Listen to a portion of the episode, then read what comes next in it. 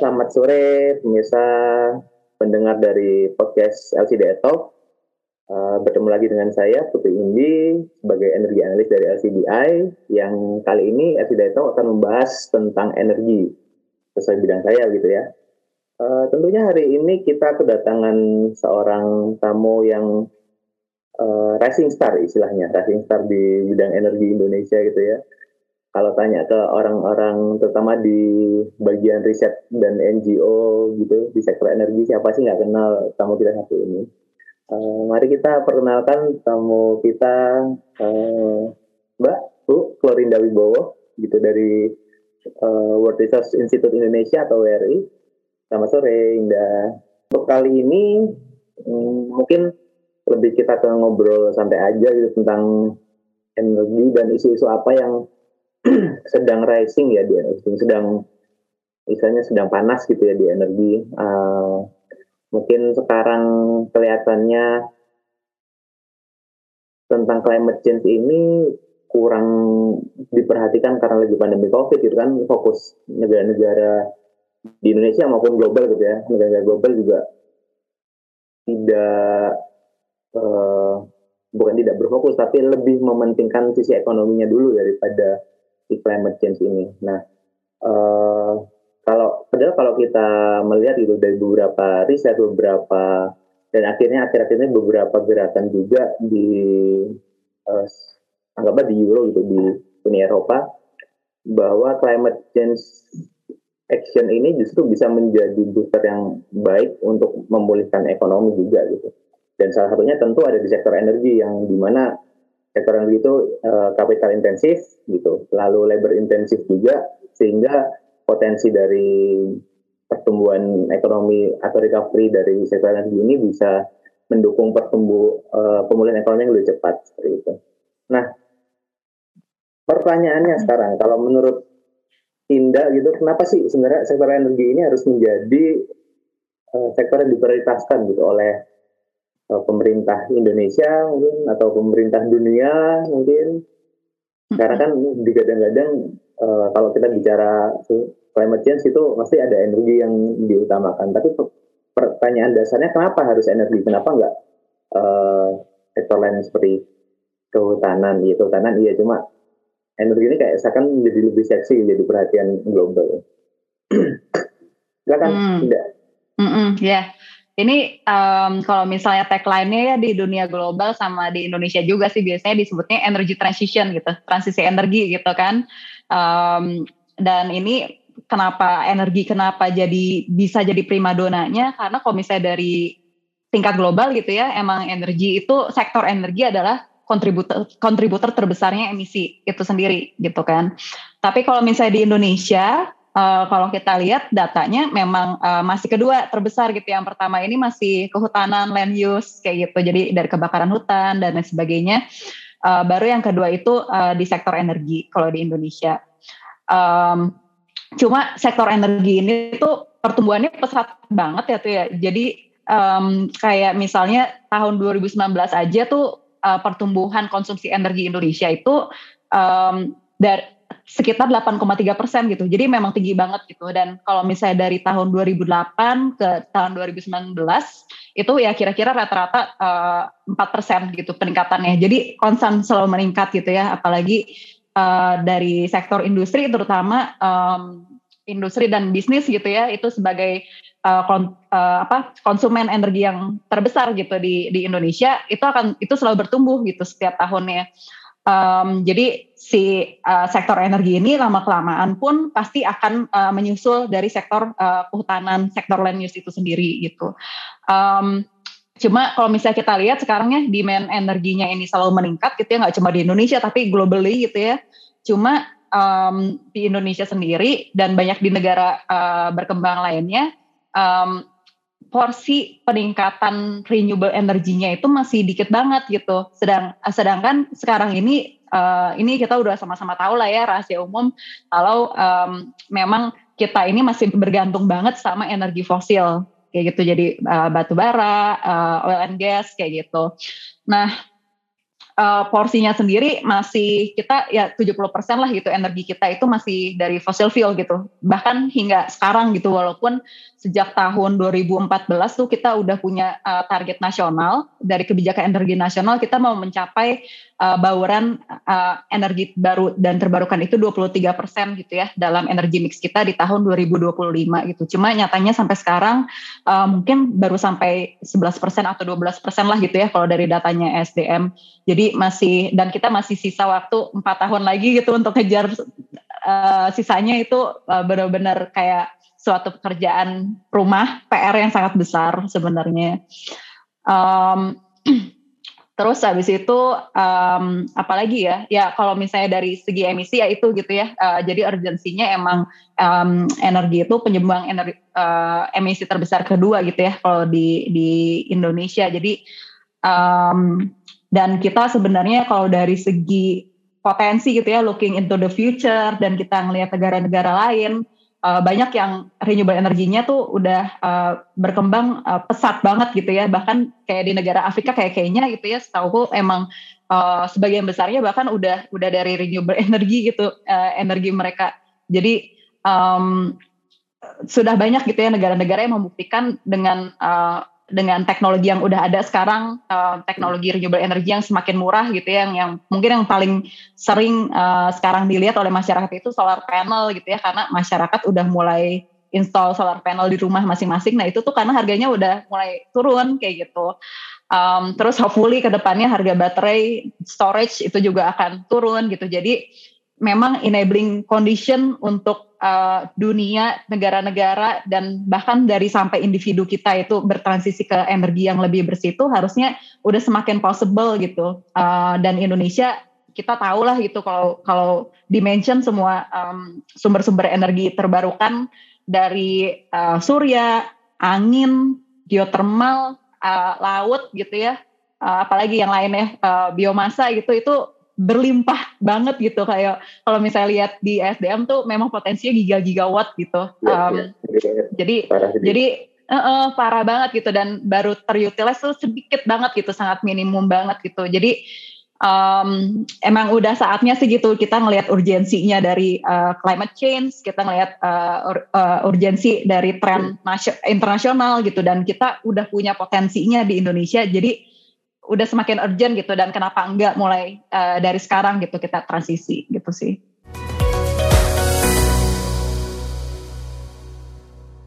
Uh, mungkin kalau kita menyoal tentang renewable energy di Indonesia gitu, kalau kita lihat Indonesia kan punya beberapa masalah ya kalau dalam pengembangan renewable energy ini.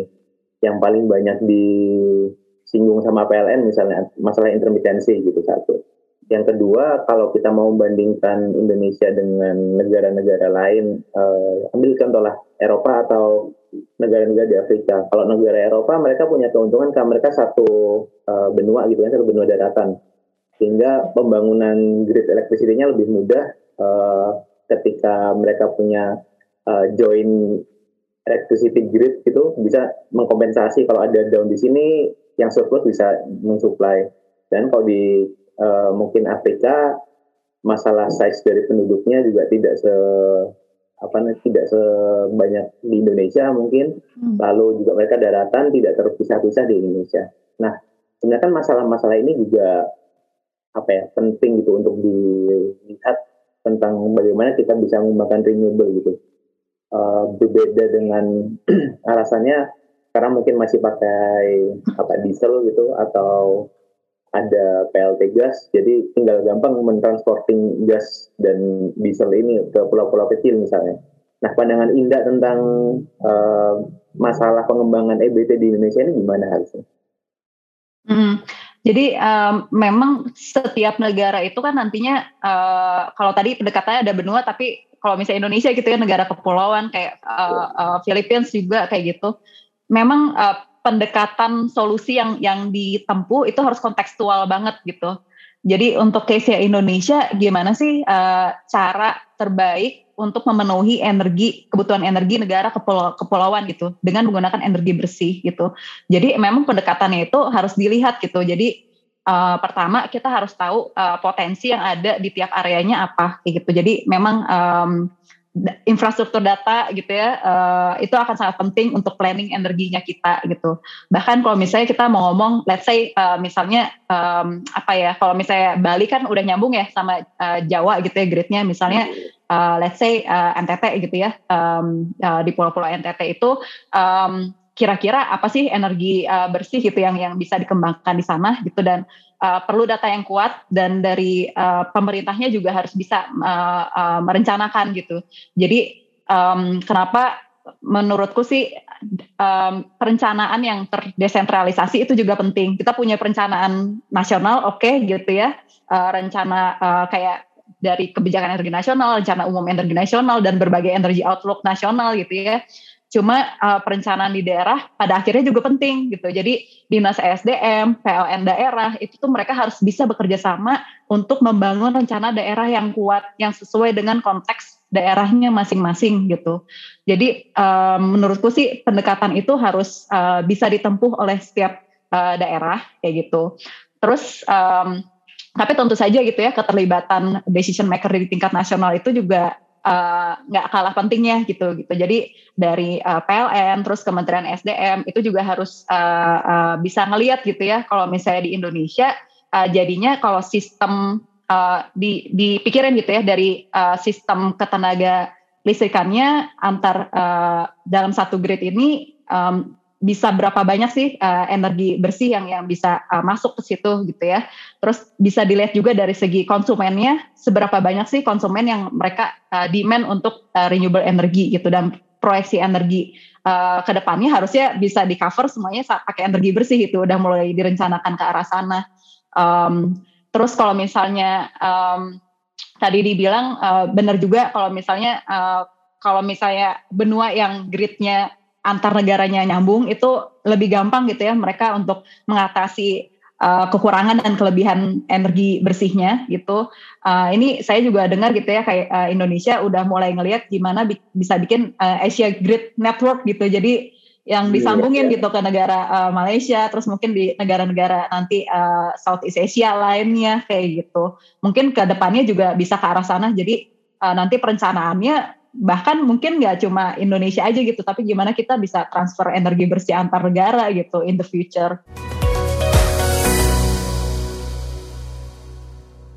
Oke, okay.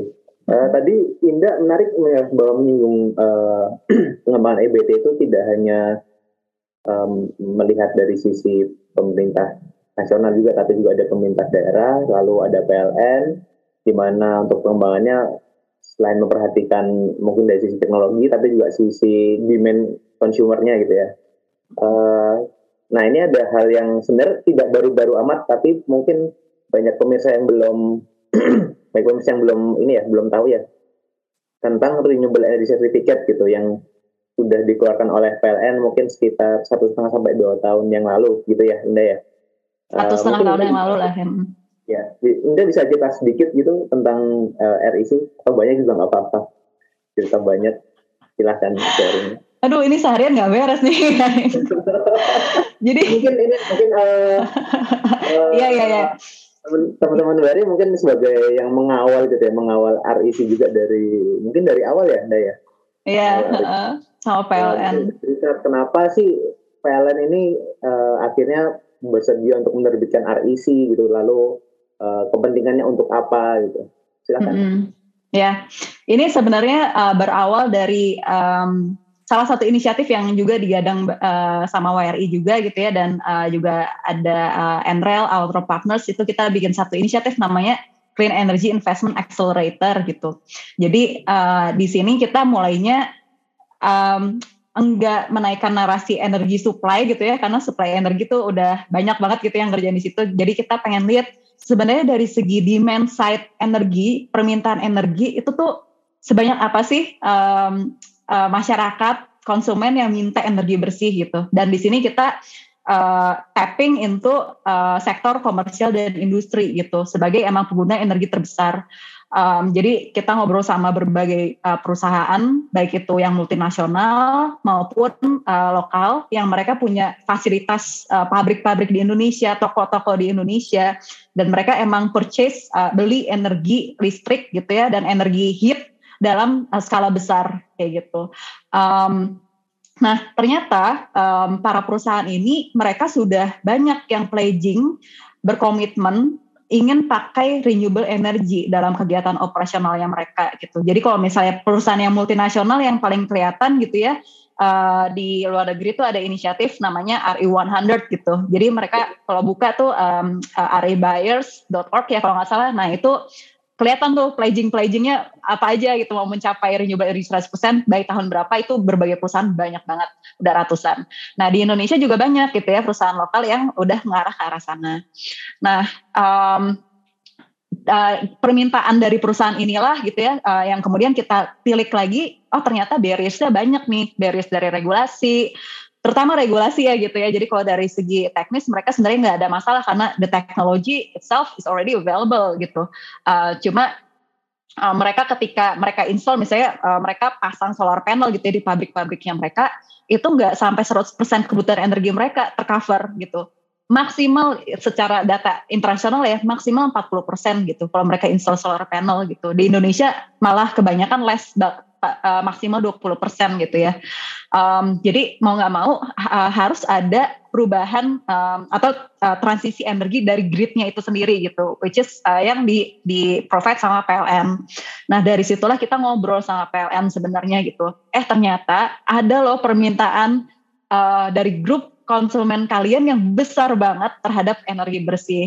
Nah, terus kita ketemukan lah gitu ya, dan di situ PLN uh, uh, tahu gitu, oh ternyata banyak ya konsumen yang uh, sebenarnya mereka sampai um, decision untuk future investment mereka itu salah satu faktornya adalah uh, kemudahan mendapatkan renewable energy di negara tersebut kayak gitu. Jadi bayangin kalau misalnya in the future Indonesia nggak bisa provide, mereka bisa pindah ke Vietnam, bisa pindah ke Thailand, Filipina kayak gitu. Nah uh, dari situlah jadinya mikir uh, uh, oh uh, kita harus bikin nih produk gitu yang yang uh, kalau misalnya REC Renewable Energy Certificate itu memang uh, satu konsep instrumen uh, yang sudah secara internasional ya di berbagai negara ini udah banyak diterapkan. Jadi perusahaan uh, semacam beli um, kuota renewable energy gitu dalam bentuk sertifikat. Um, jadi ini nggak masalah gitu ya kalau misalnya perusahaannya dia nggak punya lahan misalnya untuk uh, install renewable energy gitu, tapi mereka sebenarnya bisa klaim renewable energy itu dari pemakaian uh, di PLN kayak gitu. Jadi dari sertifikat di PLN. Uh, bahkan sebenarnya bisa antar pulau juga gitu. Jadi kayak semacam ngetek gitu ya. Um, jadi uh, skema ini tuh biasanya PLN meregistrasikan si um, satu pembangkit uh, uh, pembangkit-pembangkit renewable energinya mereka gitu ya uh, ke satu tracking system yang memang sudah uh, tersertifikasi diakui secara internasional gitu ya. Um, nah tracking sistemnya ini yang nanti dia akan uh, memberikan gitu ya uh, penjualan-penjualannya ini ke uh, RIC-nya ini ke si para Eh, perusahaan gitu. Jadi dijualnya itu satu sertifikat itu satu megawatt hour kayak gitu.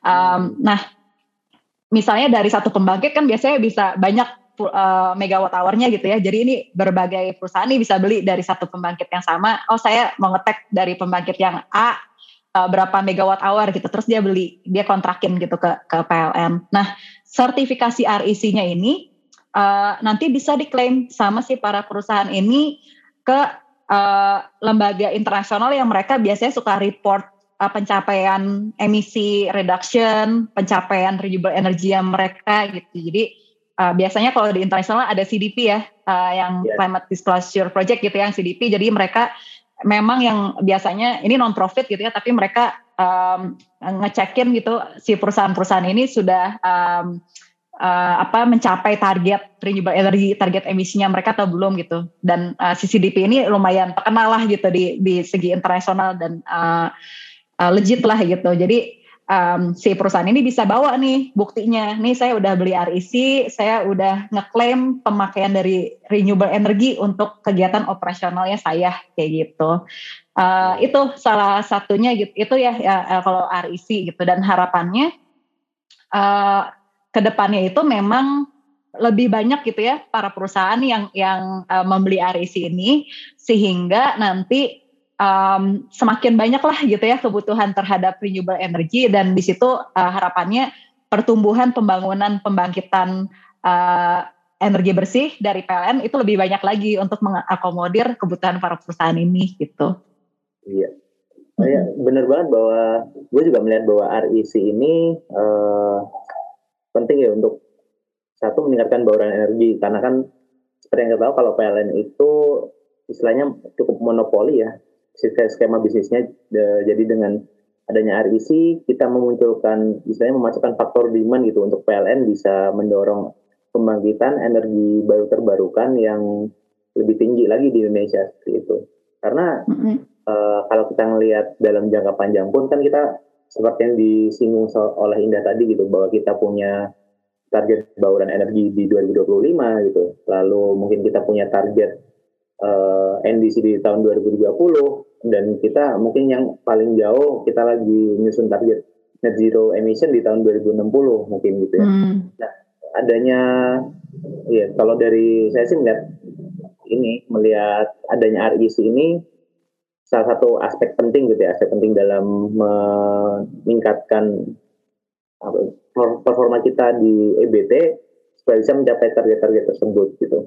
Nah, tapi uh, di samping target-target yang sudah eh yang saya sebutkan barusan gitu, uh, ada nggak sih sebenarnya uh, fungsi atau fungsi dari RIC ini untuk mencapai atau fungsi RIC atau EBT gitu, untuk mencapai uh, pertumbuhan lain di bukan pertumbuhan mencapai target-target lain semisal dengan adanya EBT yang tinggi kita bisa punya keuntungan leverage ekonomi apa atau kita bisa tingkatin pekerjaan kah dengan adanya narasi-narasi green job gitu ya di pembang uh, di sektor energi gitu ya kan tuh banyak ini nih banyak ter terpapar juga kita akhir-akhir ini bahwa pembangunan hijau di sektor energi akan meningkatkan uh, investasi, akan meningkatkan uh, jumlah tenaga kerja yang diserap dan sebagainya itu. Kalau Indah bisa uh, punya pandangan tentang ini atau gimana? Gitu? Hmm, iya sih. Uh, jadi kalau misalnya um, tentunya ya pastinya kalau EBT meningkat, um, energi bersih meningkat itu jadinya banyak apa ya kayak semacam efek dominonya gitu ya. Jadi termasuk ke green jobs, um, terus mungkin kalau misalnya ada uh, apa, termasuk investasi juga gitu ya. Jadi kayak gimana investasi yang banyak mengalir itu um, nantinya banyak ke arah uh, green infrastructure anyway gitu kan. Jadi hmm. sekarang kayak para uh, pendana gitu ya, investor udah mulai masukin aspek-aspek um, keberlanjutan gitu ya. Jadi gimana memang uang yang mereka salurkan itu memang digunakan untuk pembangunan yang tidak merugikan uh, lingkungan gitu. Jadi ada aspek sustainability-nya KPI sebagai KPI kayak gitu. Nah tentunya um, ini akan menguntungkan buat Indonesia di di jangka panjang kayak gitu ya karena um, investasi bertambah. Terus belum lagi kalau misalnya nanti um, dari segi carbon tax juga nih semakin jelas gitu regulasinya dan mungkin secara uh, dunia gitu memang karbon ini bakal jadi kayak semacam uh, kalau gue bilangnya kayak mata uangnya gitulah dari sustainability gitu dan um, gimana dengan dengan Indonesia bisa mereduksi emisinya dari segi um, energi sektor energi itu memang menguntungkan gitu jadi nggak banyak perusahaan yang mungkin uh, harus bayar tax carbon tax terlalu banyak gitu karena uh, mereka udah pakai energi bersih sekarang gitu, udah mulai bertransisi gitu. Um, jadi tentunya dari segi keuntungan ekonomi akan masif gitu. Terus dari segi um, green jobs uh, itu juga akan uh, banyak ya gitu. Jadi um, tapi mungkin kalau dari segi green job sendiri uh, harus PR-nya itu adalah harus disiapin gitu ya sama sama Indonesia-nya gitu karena uh, memang ini kan kayak perubahan skill set gitu ya. Jadi um, kita butuh banyak teknisi yang bisa ngerti um, instalasi solar. Kita butuh um, di sektor industri gimana kita bisa ningkatin um, TKDN gitu apa um, lokal konten dari dari si teknologi EBT-nya sendiri gitu. Nah, untuk meningkatin lokal kontennya itu kan emang industri material di Indonesia-nya itu juga harus dipersiapkan dengan baik kayak gitu kan. Nah, itu another um, apa pool of green jobs gitu. Um, terus uh, apalagi ya banyak lagi lah kebanyakan uh, karena teknologinya baru gitu ya. Um, jadi tentunya butuh skill skill set baru gitu, uh, terutama dalam hal hal teknis gitu. Terus dalam segi uh, planning juga um, itu akan butuh skill baru gitu ya, baik dari uh, entah pemerintah atau mungkin di di, di perusahaan gitu ya, gimana uh, uh, manajemen perusahaannya itu bisa ngedesain dekarbonisasi dari perusahaannya, terus dia harus bikin strateginya itu tuh pakai teknologi apa gitu, apakah energi efisiensi apakah energi efisiensi atau mungkin dia harus pakai um, apa sih biomasa atau dia harus pakai solar panel atau dia harus beli REC gitu. Itu kan harus ngerti gitu ya. Um, jadi dari segi manajemen skill juga akan nantinya akan diperluin gitu. Um, terus selain uh, mungkin tadi kayak gue banyak uh, touch upon kayak listrik gitu ya electricity. Nah ini juga um, selain listrik juga um, ada juga thermal energy gitu atau heat gitu biasanya disebutnya gitu. Dan ini uh, merupakan uh, satu cang yang besar gitu ya dari uh, konsumennya energi gitu ya. Um, eh konsumsi energi Indonesia. Energi thermal itu tuh besar banget gitu digunakan uh, oleh banyak perusahaan gitu. Jadi um, dari perusahaan-perusahaan yang saya kerja bareng emang mereka pakai itu untuk uh, boilernya mereka, uh, steam, bahkan untuk generate listriknya mereka sendiri gitu. Nah itu um, thermal energy ini menjadi salah satu uh, question mark gitu. Cara gantinya gimana sih gitu? Selama ini kan kayak um, pakai biomas gitu cuma kan nggak nggak nggak bisa gitu kayak kita membabat hutan atau um, pakai waste yang udah ada nggak akan cukup gitu untuk thermal energinya Indonesia gitu jadi apakah nanti ke depannya in the future bahkan udah ada um, emerging technology kayak power to X gitu ter terutama pakai yeah. green hydrogen gitu nah itu it's it's a set of skill set baru gitu yang nanti akan banyak banget uh, muncul gitu dan emang harus mulai dipersiapin gitu sama uh, Indonesia.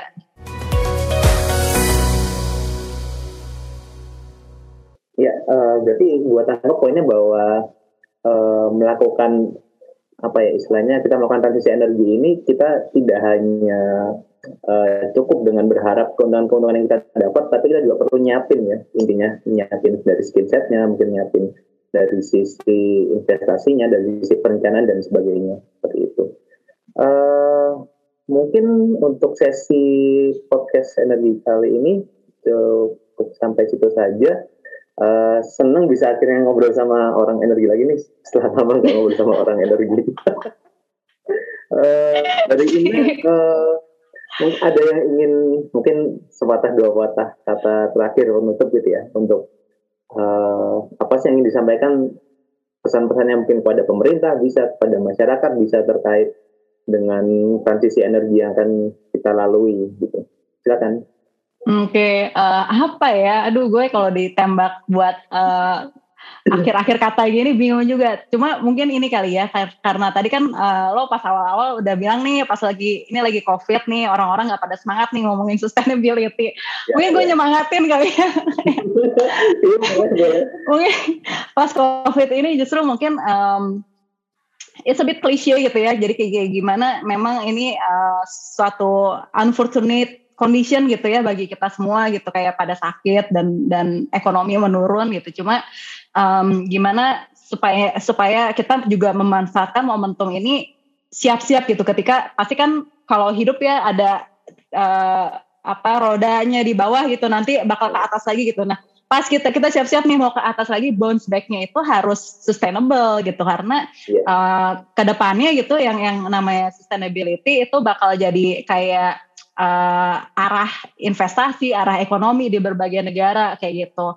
Um, jadi um, memang uh, jangan patah semangat gitu ya untuk pemerintah kita, untuk kita nih sebagai akademisi gitu, terus untuk uh, apa akademisi NGO peneliti gitu, terus untuk uh, masyarakat awam gitu juga uh, jangan patah semangat, jangan bosan-bosan untuk belajar gitu. Apa sih ini energi bersih dan gimana sih bisa uh, taking part of it gitu, kayak gitu sih. Jadi um, mulai dari um, apa creating awareness gitu bareng-bareng gitu di dalam diri kita sendiri ke orang lain gitu uh, dan juga sampai uh, tahap um, dari segi sektor pemegang kebijakan juga uh, juga jangan uh, bosan-bosan gitu ya untuk uh, menggali menggali solusi-solusi apa sih ini yang bisa ditempuh Indonesia untuk uh, transisi energinya gitu.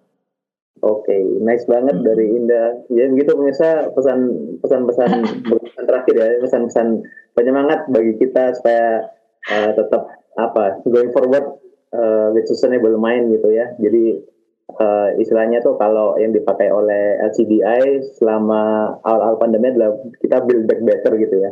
Ya, dan kita nice. sekarang build back better itu.